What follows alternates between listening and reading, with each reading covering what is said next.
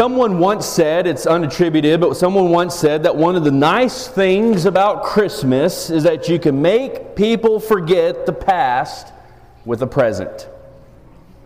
It's a lovely saying, and I think there's a lot of truth to be said to that.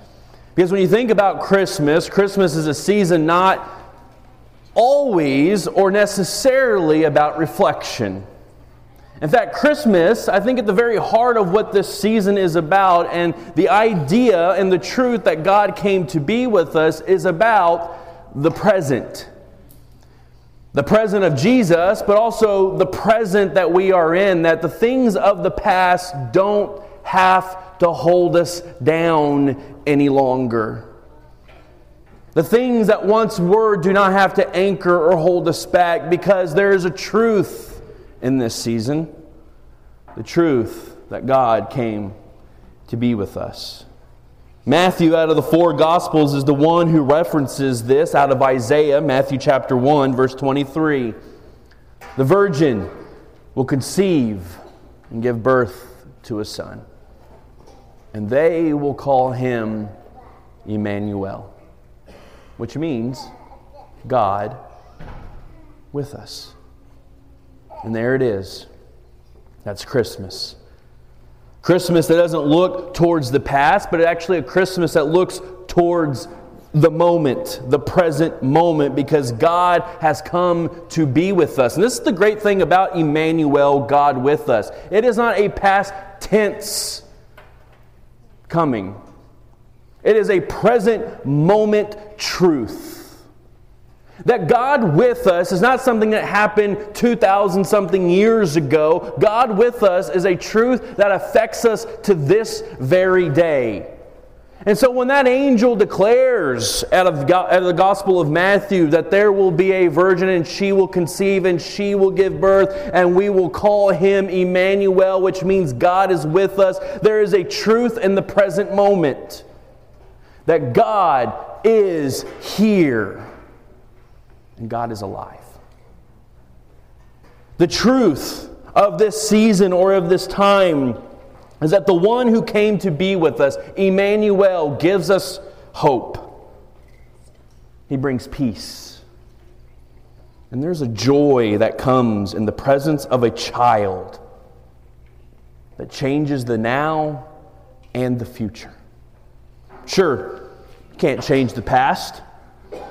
And in Matthew chapter 1 verse 23, God's not coming in to change the past, he's coming in to change the present so that the future will be different because God with us ought to alter everything about us. Because the light of love has come into this place, the light of love has come into our world. Emmanuel is here. And Emmanuel didn't come to educate you. Emmanuel didn't come to rule you or to rule your nation. He didn't come to fix your economy. He didn't come to entertain you, to pleasure you. He didn't come so you could have prestige or wealth or status.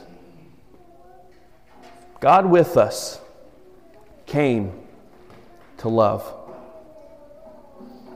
John chapter 3 picking up in verse 16. God so loved the world that he gave his one and only Son. Whoever believes in him shall not perish, but will have eternal life. For God did not send his Son into the world to condemn the world but to save the world through him. Emmanuel doesn't condemn, Emmanuel doesn't destroy. Emmanuel doesn't control, he doesn't push, he doesn't hold over. No, Emmanuel does exactly what John refers to in verses uh, chapter 3 verses 16 and 17. Love. Emmanuel chooses to be present in my life and in yours for one very important reason to love. Um, there's this thing I've started doing this semester, especially with my two older girls. Um, when I wake them up for school in the morning, get up pretty early in the morning, um, they don't want to get up, as you can imagine, like at 6:30 in the morning, right? It's early, they're groggy, and I'll go in and I start waking them up, and, and, I, and I hear grunts that I can, I can only translate as "Get out of my room now," right? And so I, I, always let them know what's for breakfast. And I say, hey, it's time to get up. You know, this is for breakfast. So let's start getting up right now. And there's nothing, there's silence, right? It's just kind of this uh, condemnation that I'm there interrupting the moment, right? And so the thing that I started doing, and it became something I just did, and I noticed there was always a response. I would never get a response if I gave them breakfast or told them the menu, right? I never gave them a response if there was something special going on that day and reminding them as I woke them up that what was going on that day. But I always got a response. As I wake up the, my two older girls, I'd wake them up and I, I, I'll say, I love you. Now, I may not always get the words I love you back, often I do, but I always get a gentle grunt at the very least. and they respond to that. And I think in a lot of ways, and the reason I tell you that is because I think, I think John chapter 3, 16 and 17, and, and, and in particular that entire chapter heading into chapter 4, most certainly, um, there is this idea that God so loved the world, and, and make it personal, that God loved you so much that He can't but help tell you that He loves you. And there's a response that comes out of that. There's a truth that comes from that moment where God shows His love, shares His love, tells us His love. And you know what? There are times where I can't get the words out or I don't know what to say, but there's a response. And John chapter 3, 16 and 17 does that. It is Christmas in a different way because it reminds us that this child who came into the world came out of love, not of spite. He came out of love, not for control. He came out of love so that life would continue in God. This is love. This is the Father who comes in and reminds us gently that He loves us because He sent Emmanuel to be with us. There was a, this is not true to me. It was a story of a father who was reading his daughter uh, bedtime stories every night. She wanted more and more, and uh, frankly, he was getting a little tired of reading the same stories over and over again, so he came up with this genius idea. He got one of those recorders and he recorded himself reading the stories. And then one evening he handed it to his daughter and, said, and showed her how it worked and said, Look, all the stories you want are right here. And every night you can just press play, and the stories, I, I'll be reading the stories to you. And this young daughter looked at the thing. She looked up at her dad, and she goes, But this doesn't have a lap. There's something disconnecting about just conveying the information. And John chapter 3, 16 and 17 is about not information, it is about presence. It is about the God Emmanuel who came to be with us. It is about the one who didn't just say, here's what you need to know, or here's the things you have to do. It is about the Father who came to give us his lap through Emmanuel. And so, first this morning, I want us to understand that love is a choice. I say this to every couple that I work with premarital counseling or I will work to marry, and I always remind them in many different ways at different times that you're going to have to choose to love each other. Because if you stop choosing to love each other, you'll stop loving each other. Love is a choice, and it's a choice that God has made and one He makes today. Emmanuel is a choice. God didn't have to come. In fact, I think it would have been a lot easier if he didn't come from his part or his standpoint. But he chose to come because love is a choice. And God, Emmanuel, chooses to love you. No matter what you've done, no matter where you've come from, no matter the things that you think are anchoring or holding you back, no matter your circumstances, no matter what, Emmanuel chooses you. And we have to stop thinking about our past or allowing our past to hold us down. We must stop allowing the things of old to be what cho- or what uh, what guides us into the future because there is a presence in Emmanuel that can determine what comes next. And we see this in God. We see this in Emmanuel, Jesus with us. All throughout his life and all throughout the four gospels. Jesus, without question, chooses to love people. Mark chapter 1, verses 40 through 42. Very early on in the ministry of Jesus, a man with leprosy came to him, Jesus, and he begged him on his knees, and he said, If you are willing, you can make me clean. And Jesus had compassion. He reached out his hand and he touched the man. I am willing, he said, be clean. And immediately the leprosy left him, and he was cleansed. Now, no one would have questioned Jesus for not choosing love to the man with leprosy. This man breaking every law and every stigma of society, coming into the presence of clean people, coming into the presence of not just Jesus, but anybody, coming away from the leper colony. This man is a true outcast of society. He is a forgotten person because he has this leprosy. No one would have condemned Jesus for saying, You need to get away. You need to go away. You need to push yourself out of this circumstance. You don't belong here. No one but he chooses to be with the outcast, with the forgotten.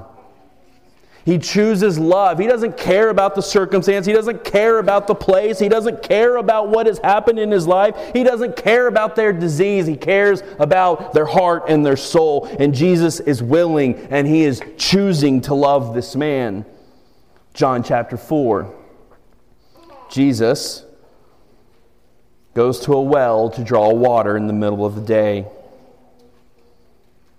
As he's there at the well, a Samaritan woman, John chapter 4, verse 7, came to draw water. So Jesus says to her, Will you give me a drink? His disciples had gone into town to buy food. He was alone with her. And the Samaritan woman said to him, verse 9, You are a Jew I am a Samaritan woman. How in the world can you ask me for a drink? Jews do not associate with Samaritans. They're vile, they're dirty.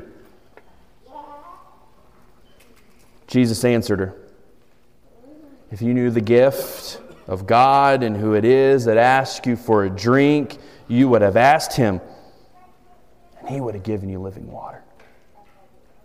There's a choice that Jesus makes here. He doesn't care that she's a Samaritan. He doesn't care that she's a woman. He doesn't care about the past that she will that he will unravel later on in this story. He doesn't care about the circumstances, the sin and the baggage that anchors her down. It does not matter to him. He chooses to love her nonetheless.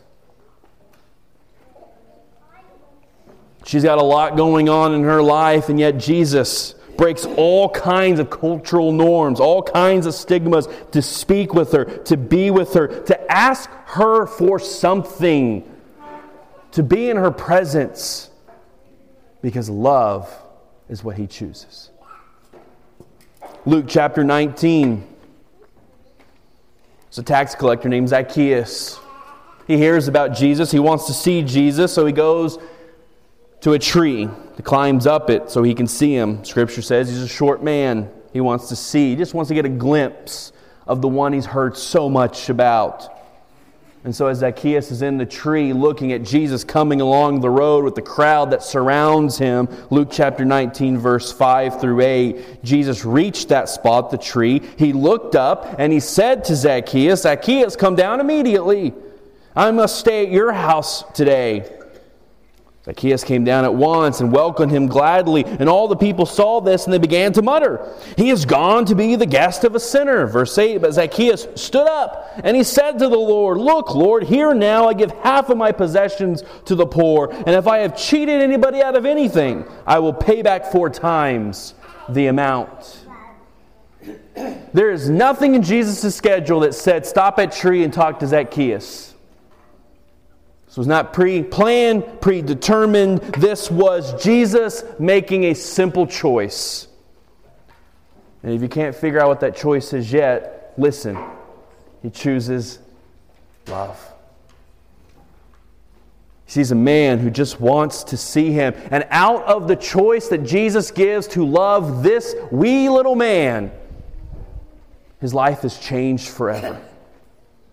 Just like the woman at the well, her life is changed forever because Jesus chooses to love her. And just like the man who has leprosy, his life is altered because Jesus chooses love. You see, love is a choice that changes lives.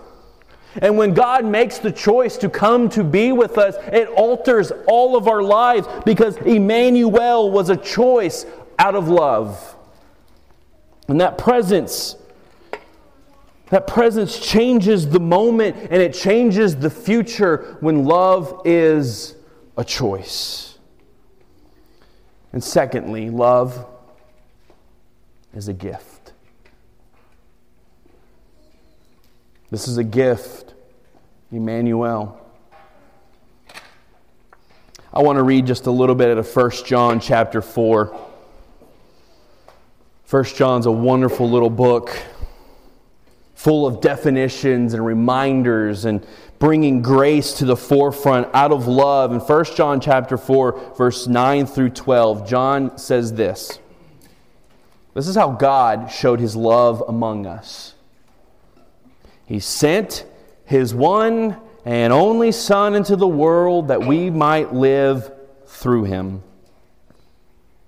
This is love.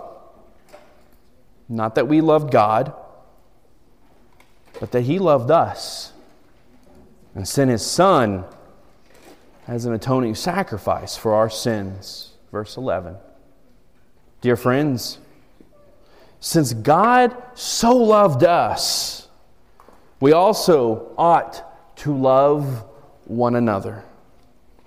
No one has ever seen God, but if we love one another, God lives in us, and his love is made complete in us. Isn't, John, isn't that a wonderful reminder out of 1 John?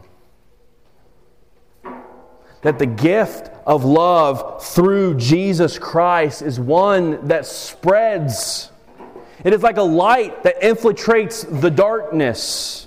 It is a light that comes into the world, as the Gospel of John puts it in John chapter 1. It is the true light that gives light to all. It is that light that is a gift.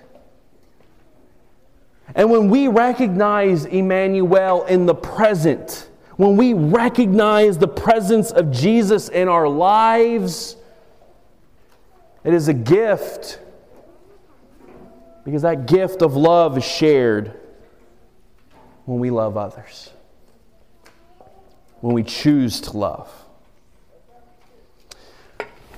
Um, okay, there's a, there are I, I, can think of um, I can think of more bad things about social media than good things, but I want to share one of the good things about social media. And this has happened in the last few months. I have discovered uh, the Auschwitz Memorial Museum Twitter account, and it is by far the greatest follow that I have in social media. Because uh, the Auschwitz Museum is a memorial that preserves not just the physical sites, the physical site, but also the memory and stories of 1.1 million people that were murdered by Nazi Germans. Auschwitz, the largest and probably the most infamous of the German Nazi concentration camps, um, 1.1 million men, women, children, Jewish, non Jewish, Catholic, all kinds of people were murdered between 1940 and 45. In 2020 is the 75th anniversary of the liberation of Auschwitz. And so you're wondering, well, how is this a good Auschwitz uh, Museum Twitter account shares the stories and the lives of the 1.1 million men, women, and children who were murdered. And it's heartbreaking, and at times it is gut wrenching.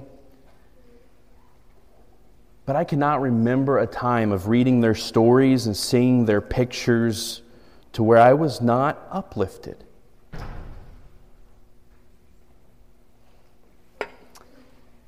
This is Henry. Henry was born in Hague in the Netherlands on October 3rd, 1942. He arrived in Auschwitz in a transport of over a thousand other Jewish people. He was four years old when he was murdered in a gas chamber. And I'll be honest, that is heart wrenching and it is it's terrible. And I pay attention and I notice that he was only four. But here's the other thing I know is that Henry, despite his, Henry, despite the circumstances to which he died, and no matter where he came from, he was loved. Someone and many people most certainly loved Henry. Um, this was one of the. Go to that next slide, Michael. Um, this stuck out to me on October 28th, 1940. Uh, during an afternoon roll call at Auschwitz, a prisoner was found missing so a roll call began. Prisoners stood in the rain and snow until 9 p.m. The prisoner who had hidden from the rain was later found dead. In the meantime, 120 people died out in the rain and snow. One of the Auschwitz survivors, um, Vladislav Bartoszewski, lived through this event and through his time at Auschwitz. And he recalls this moment. This roll call was a shock because then, despite I had already looked at the killing of people, I realized that everything could happen in the camp. Literally everything. Everything that is evil, there were no boundaries of evil.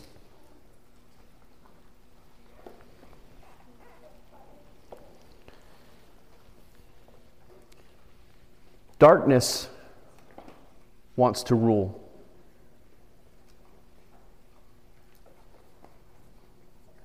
It wants to overcome you, take you, and ultimately destroy you. Auschwitz is a reminder of human evil and tragedy, of darkness But the lives of those 1.1 million people are a reminder that love, no matter the circumstance, wins. Because it's a gift. And if we allow darkness to rule, if we allow darkness to invade, if we allow evil to be a part of. We do that when we don't choose to love all people at all times and all circumstances. We do that when we choose not to give the gift of love that comes through Jesus Christ. Anything is possible. All evil is possible when there is not the true light to give light to all around us. That is the gift of Emmanuel. And, church, brothers and sisters, friends, Choose light. choose to love so that evil and darkness does not win. It's like a candle in the darkness. Jesus came as the true light to give all to, to, to all people. The true light came into the world, John chapter 1. The true light came because he chose you. I don't know what's holding you back. I don't know what anchors you in the past. I don't know what sin may be between you and your God. But here in this place, at this time, you can choose love. You can choose the love of Emmanuel. You can choose the gift that is the love of Jesus Christ this day, this place. You can choose the light that came into this world, that light to which we witness and testify in this worship and every day out of this place. This Christmas season is not about giving to you. It is about the light to which we accept. It is about the choice of love that came in Emmanuel. I'm going to make myself available in the back of this cafeteria. If there's anything that this church can do, if you need this church in your life, the prayers of this church, please come find me in the back of this cafeteria. But please stand where you are and let's sing together the truth. In this place, the light has arrived. Brandon?